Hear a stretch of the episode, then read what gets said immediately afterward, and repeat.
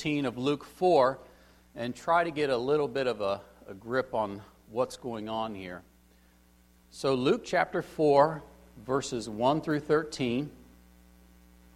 We're going to be reading from the New American Standard Version here. If you don't have a copy of a Bible with you, or there should be one in the back of the pew there for you to open up, find Matthew, Mark, and then Luke is where we're at, and then find chapter 4. So, Luke chapter 4, verse 1 through 13. If you're able to stand with me for the reading of God's Word, I invite you to do so. Luke 4, verse 1, God's Word says this Jesus, full of the Holy Spirit, returned from the Jordan and was led around by the Spirit in the wilderness for 40 days, being tempted by the devil. And he ate nothing during those days. And when they had ended, he became hungry. And the devil said to him, If you are the Son of God, tell this stone to become bread. And Jesus answered him, It is written, Man shall not live on bread alone. And he led him up and showed him all the kingdoms of the world in a moment of time. And the devil said to him, I will give you all this domain and its glory for it has been handed over to me, and I give it to whomever I wish. Therefore, if you worship before me, it shall be shall all be yours. Jesus answered him, It is written, You shall worship the Lord your God and serve him only. And he led him to Jerusalem and had him stand on the pinnacle of the temple and said to him, If you are the Son of God, throw yourself down from here. For it is written, He will command His angels concerning you to guard you. And on their hands they will bear you up, so that you will not strike your foot against a stone. And Jesus answered and said to him, It is said, You shall not put the Lord your God to the test. When the devil had finished every temptation, he left him until an opportune time. Let's pray. Father, we thank you for your written word.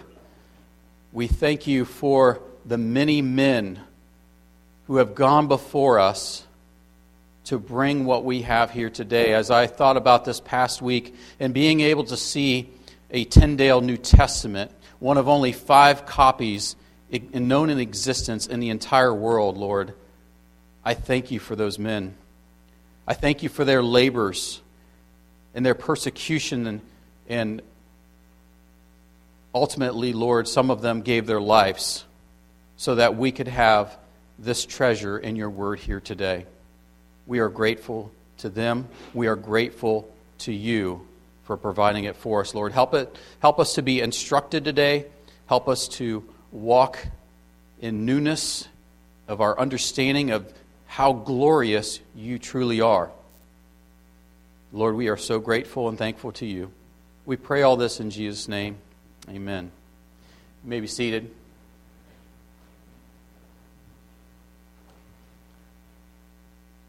Brownie point moment.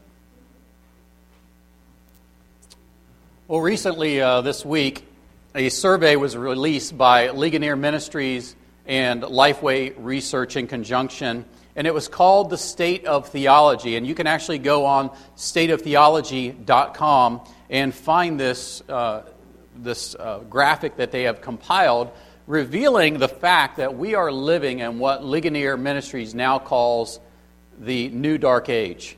A time where our culture today is blatantly anti theological. We are allergic to doctrine.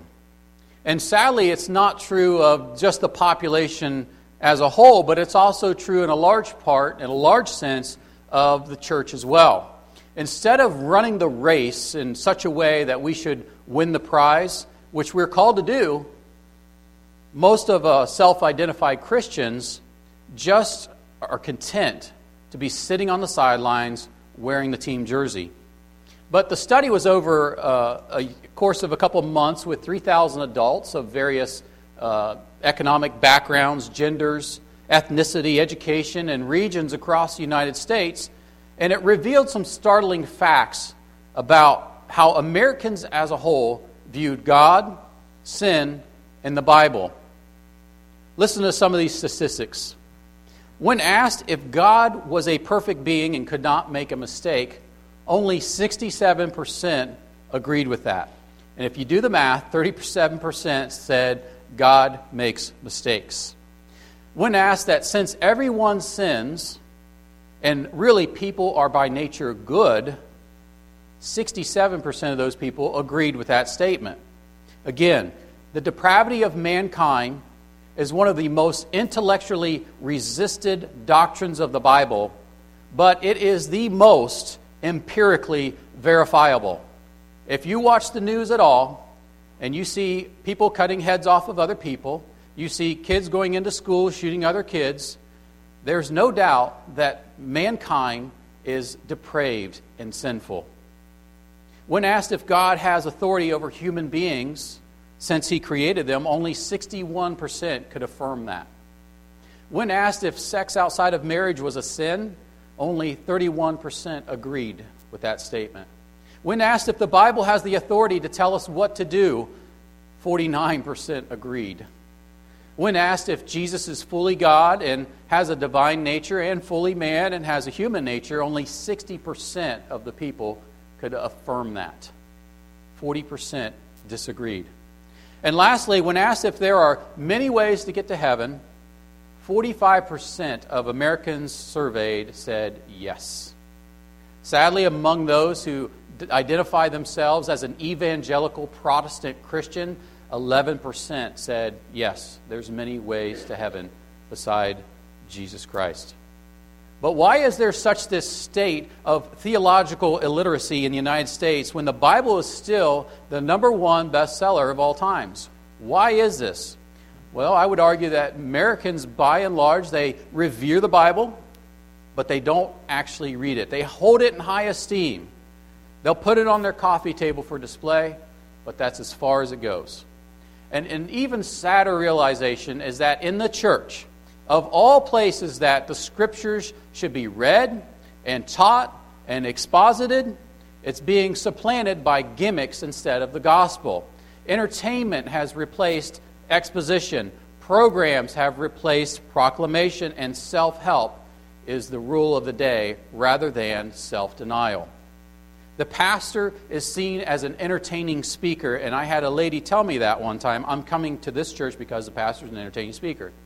And his latest travels and his antics and stories have ultimately replaced Jesus Christ and him crucified. There is a spiritual famine in the land. And because of all that, at the end of the day, we end up not with the God of the Scriptures, but we end up with a God of our own making. And so it behooves us to dig into the Scriptures, to read it, to study it, to highlight it, to underline, to link, to meditate, and memorize on because it is how we come to truly know God. Charles Spurgeon once said, The deeper you dig into Scripture, the more you find that it is a great abyss of truth. But that doesn't mean that sometimes we wrestle with certain texts. Our finite man, minds here are trying to grasp the infinite mind of God. And so it is with our text today. There's this great abyss of truth here. And I'm not going to belabor a lot of doctrine or go back into uh, Steve's sermon last week because I think it's, it stands on its own. It was very good. I, I, I applauded him for that. But I want to get into this text because it's, it's a little difficult, it's a little weighty. So, what we're trying to understand here is that how is it that Jesus Christ is being fully God and fully man could be tempted by the arch enemy of God, Satan himself, right? We talked about this term before in the hypostatic union of Christ, or the two natures of Christ. That Jesus Christ has two complete natures, one human and one divine, but they are united in the one person, in the God man. Jesus isn't bipolar. He doesn't operate in modes or put masks on to switch who he is at the time but he's one person with two complete natures. And if that is true, if we affirm that, if that indeed is factual, how is it that he could be remotely tempted? To what end? And why would he even need to be tempted? Did Jesus possess peccability or impeccability. Posse non peccare versus non posse peccare is what Augustine called it, meaning that was it even possible for him to sin? And we're going to cover those terms later and define those here for you. But my goal is that over the next two weeks, as we look at this text, that we start to look at the big picture of the text first and answer those questions and more, and then dig down deeper into the individual temptations of, of Satan in the following week. But we've got to set the stage here, uh, if you will, between the one in whom the Father is well pleased and the one who is a liar and a father of lies. We've got this ultimate epic battle here between all that is uniquely good and righteous and pure in the person of Jesus Christ and the serpent of old, the evil one, the prince of the power of the air, Satan himself. Now, we've just come off the baptism of Christ in which the voice from heaven affirmed, You are my beloved Son. We've just come through the genealogy where Luke really sets up for us the fact that Jesus was ultimately the Son of God. We saw that in verse 38. That's how he ended. And then we've noted that Jesus being the Son of God is a theme that is predominantly in Luke's gospel, from the angel's announcement to Mary uh, to Jesus' teaching in the temple back in Luke 2. This is without question the Son of God. But as we start to move through our text today, we're going to see the satanic temptation that questions that very fact with, if you are the Son of God. He wants to incite doubt and distrust into the mind of Christ, not too much unlike the doubt that has, he had tried to place in Adam and Eve in the Garden of Eden back in Genesis 3. But this is ultimately the last step for Jesus in his preparation before his public ministry. And so, if we get to our text in Luke 4, verses 1 and 2, it says, Jesus, full of the Holy Spirit, returned from the Jordan and was led around by the Spirit in the wilderness for 40 days, being tempted by the devil. And he ate nothing during those days, and when they had ended, he became hungry. Now, as we have established in the past, any time that anyone has been full of the Spirit, they're about to do something or say something incredible for God. And this is a widely used phrase by Luke to be full of the Holy Spirit, to be filled with the Holy Spirit. We've seen it in John the Baptist, who would be filled with the Spirit before his birth. Elizabeth, when John leaped in the womb, when Mary came over for a visit, was filled with the Holy Spirit. And Zacharias were all said to be filled with the Holy Spirit. And if you continue reading through Luke and on into Acts, you're going to continually see groups of people and individual believers alike be filled with the Holy Spirit. The 120 believers at Pentecost, the seven chosen to serve the early church Stephen, Barnabas, Paul, Peter will all be described as being filled with the Holy Spirit. This is definitely a Lucan motif. But Jesus here is full of the Holy Spirit, meaning that he was completely saturated or lacking nothing in terms of his communion with the Holy Spirit. And the Greek word here is pleres, which in this context means that it is an ongoing condition. It refers to exhibiting the fruit of the Spirit that is under the lordship of the Spirit. The same Greek family of words is actually used to describe a condition that you and I should exhibit. In Ephesians 5:18 it says, "And do not get drunk with wine, for that is dissipation, but be filled with the Spirit." I believe the word there is pleros, but it came, comes from the same Greek family. Don't be controlled by the external pleasure of wine, for that is dissipation or a wasting away or a spreading out of your life. If you think about yourself being in a house, a warm house with the fire going and everything like that, and somebody opens up that door, all that heat starts rushing outside, right? It starts to dissipate. It goes into non existence and spread out, spreads out into the atmosphere and pretty soon your house is cold. It does you no good, right? And that is what Paul is comparing wine and alcohol to. It's a wasting away, it's of no benefit. But we are to keep continually being filled with the Spirit. It's not talking about ecstatic experiences or emotionally driven highs here. It's not talking about going unconscious at some Holy Ghost revival. It's not a second blessing experience subsequent to the salvation event. But it is a continual, day by day, moment by moment submission to being under the authority and control of the Holy Spirit. It's sort of like the wind and the sail of a sailboat, and I'm sure some ears are picking up. But in order for that boat to be moved through the water, that sail has to be filled with air, right? And for it to continually being, be moved across the water, it has to continually be filled with air to move.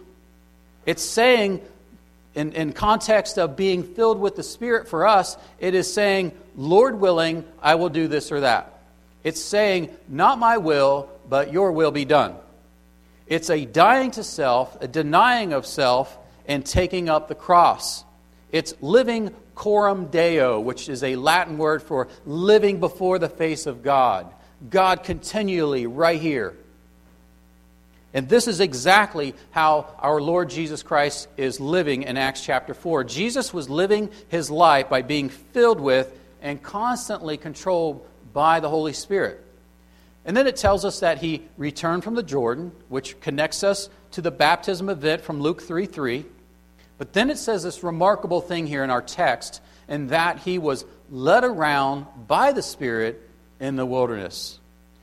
If we look at the account from Mark 1:12, the language here for this same text, this same time, is a little stronger, and it says that the Spirit impelled him, meaning that it drove him on or it spurred him on into the wilderness. So this wasn't some accident that Jesus was going to run into Satan. This wasn't because he got lost on his way home to Galilee or that he was trying to buy some time before starting his public ministry. He wasn't being passively dragged out by Satan for a showdown. But it's actually that the Spirit led him into the wilderness. And Mark adds that Jesus was among the wild beasts, emphasizing his isolation from the rest of humanity. He was alone in terms of human relationships. But what is understood here is that he was in a barren, desolate era, area of Judea. But the fact remains that this was an intentional event in the life of Jesus. You would think that Jesus would be baptized, proclaim the Son of God, and confirmed by the Holy Spirit with the resting of the Holy Spirit on him like a dove, affirmed by John the Baptist. That's him. And this was indeed the long awaited Messiah. And then, boom, off to ministry. But this was something that had to be done. As we said a few weeks ago, if Jesus had just merely been born of the flesh, and then all he needed to, was to sacrifice his perfect flesh as the Lamb of God, all of that could have easily been accomplished when Herod slew all the male children that were under two years of age. But there's more to it than that. And note that verse 2 says that it was for 40 days that he was being tempted by the devil. It wasn't just three temptations that we have here that we see in verses 3 through 13. This was a continual, ongoing temptation, it was a battle. It was 40 days of fiery darts from the evil one. So, what's going on here? Why this temptation in the wilderness by Satan? Well, some theologians they look at this text by way of analogy to the Old Testament. And I think it's all have a little bit of legitimacy, but one such comparison is between that of Moses and Jesus. A.W. Pink compares the temptation of Christ to Moses receiving the Ten Commandments back in Exodus 34 by saying, In Exodus 34, it was Moses. Here, it is Christ. There, it's Moses on the mount. Here, it's Christ in the wilderness. There, it was Moses favored with a glorious revelation from God. And here, it is Christ tempted by the devil. There, it was Moses receiving the law at the mouth of Jehovah. Here, it is Christ being assailed by the devil to repudiate that law we scarcely know which is the greater wonder of the two. That a sinful man was raised to such a height of honor as to spend a season in the presence of the great Jehovah, or that the Lord of glory would stoop down so low as to be for weeks with the foul fiend. Another comparison is that of Israel and Jesus. While God's son Israel, and that's used in Exodus 4, I believe, God calls Israel his son. When they failed uh, their test in the wilderness, Jesus, the true son, he remains obedient and he emerges victorious. Jesus' 40 days are analogous to the wandering of Israel for 40 years. And when Jesus cites three Old Testament passages that we shall see next week, they are all relate specifically to Israel's failure in the wilderness.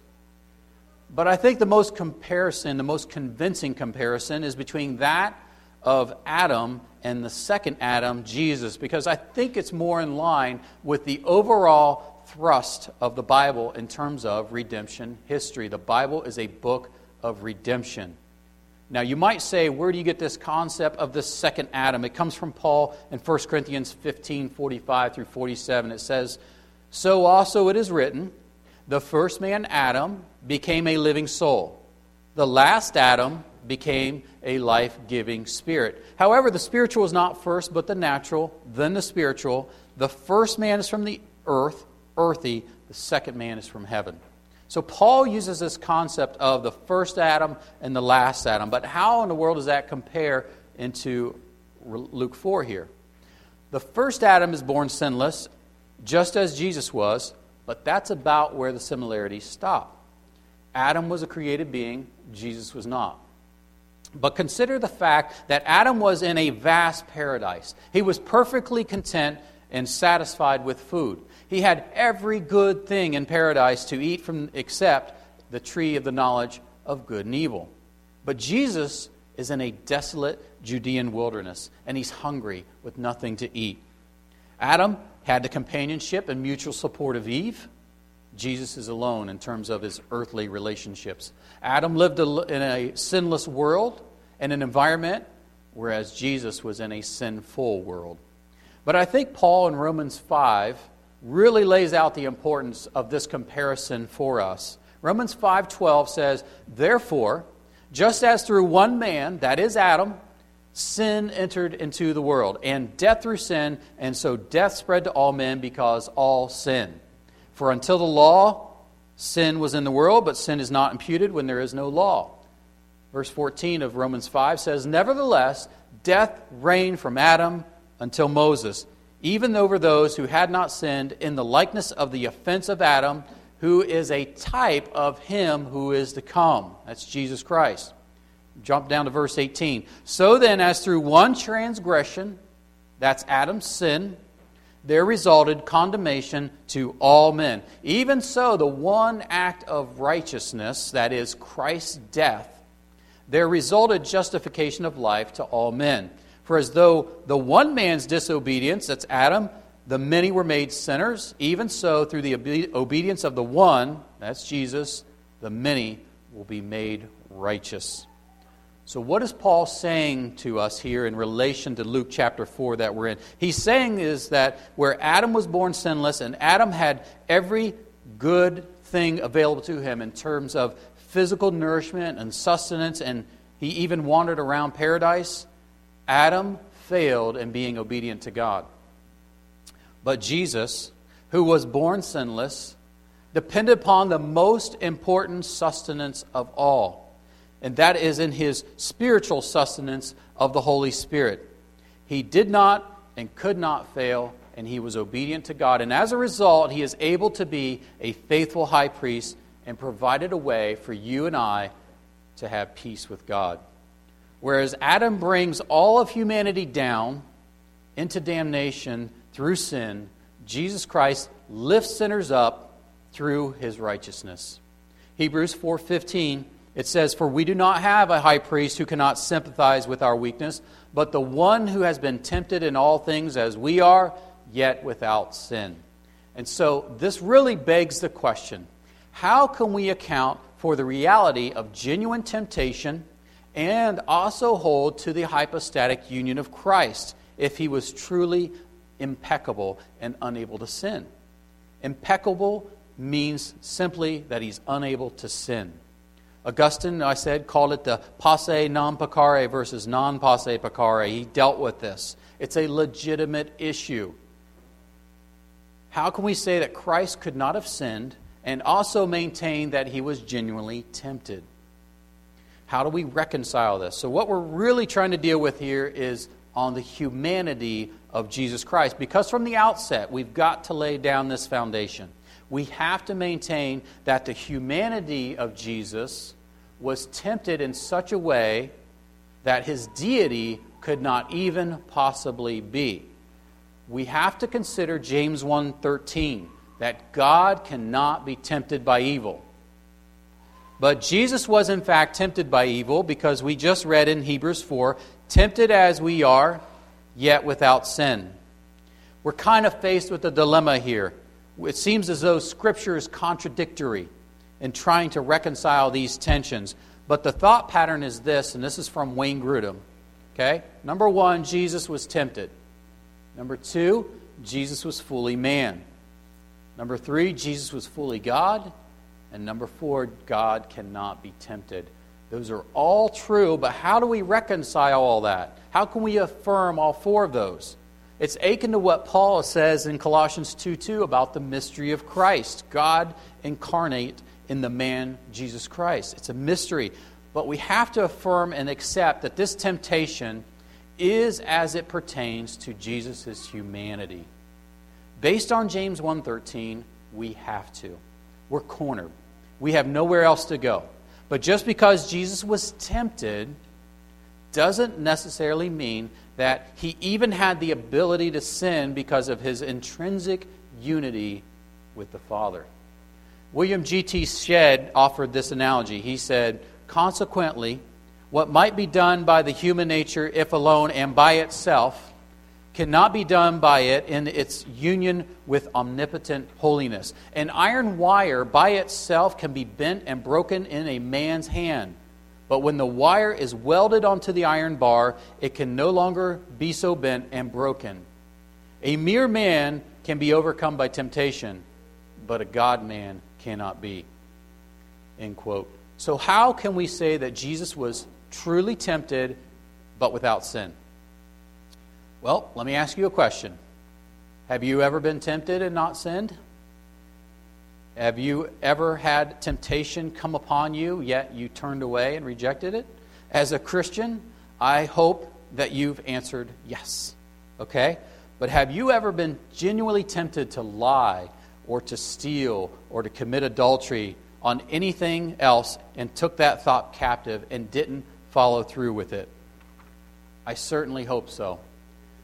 But isn't it marvelous that our sinless Savior he was assaulted and barraged with temptations for 40 days, yet he fought and fought, and every time he never, ever surrendered, never gave in, and ultimately, in the end, he became victorious. Isn't it wonderful that he was in such agony and that he would pray three times and sweat blood, drops of blood, because he was in that agony, that he would press on and he would obey the Father? To be sure, the struggle was intense. So intense that Luke 22 tells us that while he was in the Garden of Gethsemane, when he struggled in that victory for it, it would drop him to his knees. How many times do we do the same? How many times have you been literally driven to your knees in prayer because of temptation, because of something you're struggling with, because of some situation that's going on? How many times do we not just try to just hunker down and get along in our own strength? Here comes a stink bug. How many times do we just bear down and do it? And if we're real honest this morning, men, we're the worst ones. Our pride gets in our way for us to be able to wave the white flag and say, Lord, I can't do this on my own. Lord, this struggle is too much for me to bear. I need your help. Or even to call a fellow brother in the Lord and just say, I need help, I need prayer. In our minds, as men, it seems to reveal weakness. And really what that is, is the sin of pride. 1 Corinthians 10.13 tells us that no temptation, no temptation has overtaken you but such as is common to man. And God is faithful, who will not allow you to be tempted beyond what you are able, but with the temptation will provide the way of escape also, so that you will be able to endure it. So, what are the tools that are available for you and I to overcome temptation and sin? It's the same ones that were available to Jesus. And Bruce Ware is helpful to me in his, his book, The Man Jesus Christ, or Christ Jesus, I believe is the title. Number one, the, the tools that we have is prayer. Jesus had access to the Father through continual, fervent prayer. Prayer is a whole other sermon on its own, but let me give you some scriptures that I think uh, one of the most powerful scriptures in regards to prayer, and it comes from James chapter 4 in verse or verse 1 it says what is the source of quarrels and conflicts among you? Is not the source your pleasures that wage war in your members? You lust and do not have so you commit murder. You are envious and cannot obtain so you fight and quarrel. Here's the key. You do not have because you do not ask.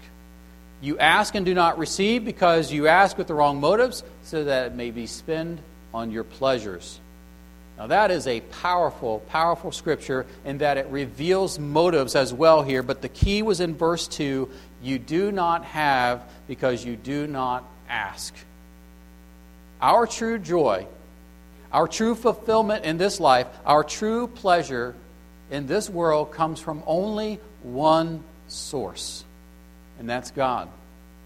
We need to start recognizing the fact that there is nothing in this world that there is going to bring lasting happiness. There's nothing that's going to bring lasting and enduring satisfaction. There is nothing that is going to satisfy your soul's greatest longings than our relationship with the living God.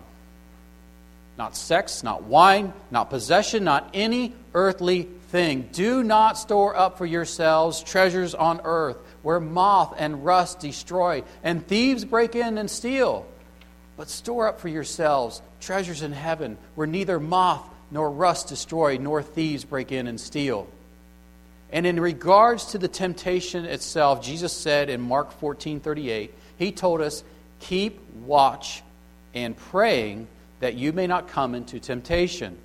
The spirit is willing, but the flesh is weak. We need to be on alert as to when temptations come. Is it when you're all alone? Is it at night when everyone's asleep? Is it when you're with a certain person or a certain friend that you are tempted to do evil and fall into sin? We are to make no provision for the flesh, but we are to put on the Lord Jesus Christ. So if you sin mostly at night, go to bed early. If your friends cause you to stumble, find new friends. Bad company corrupts good character. And then pray that you won't come into that temptation. The second thing that Jesus had we had prayer. Number two, the Word of God.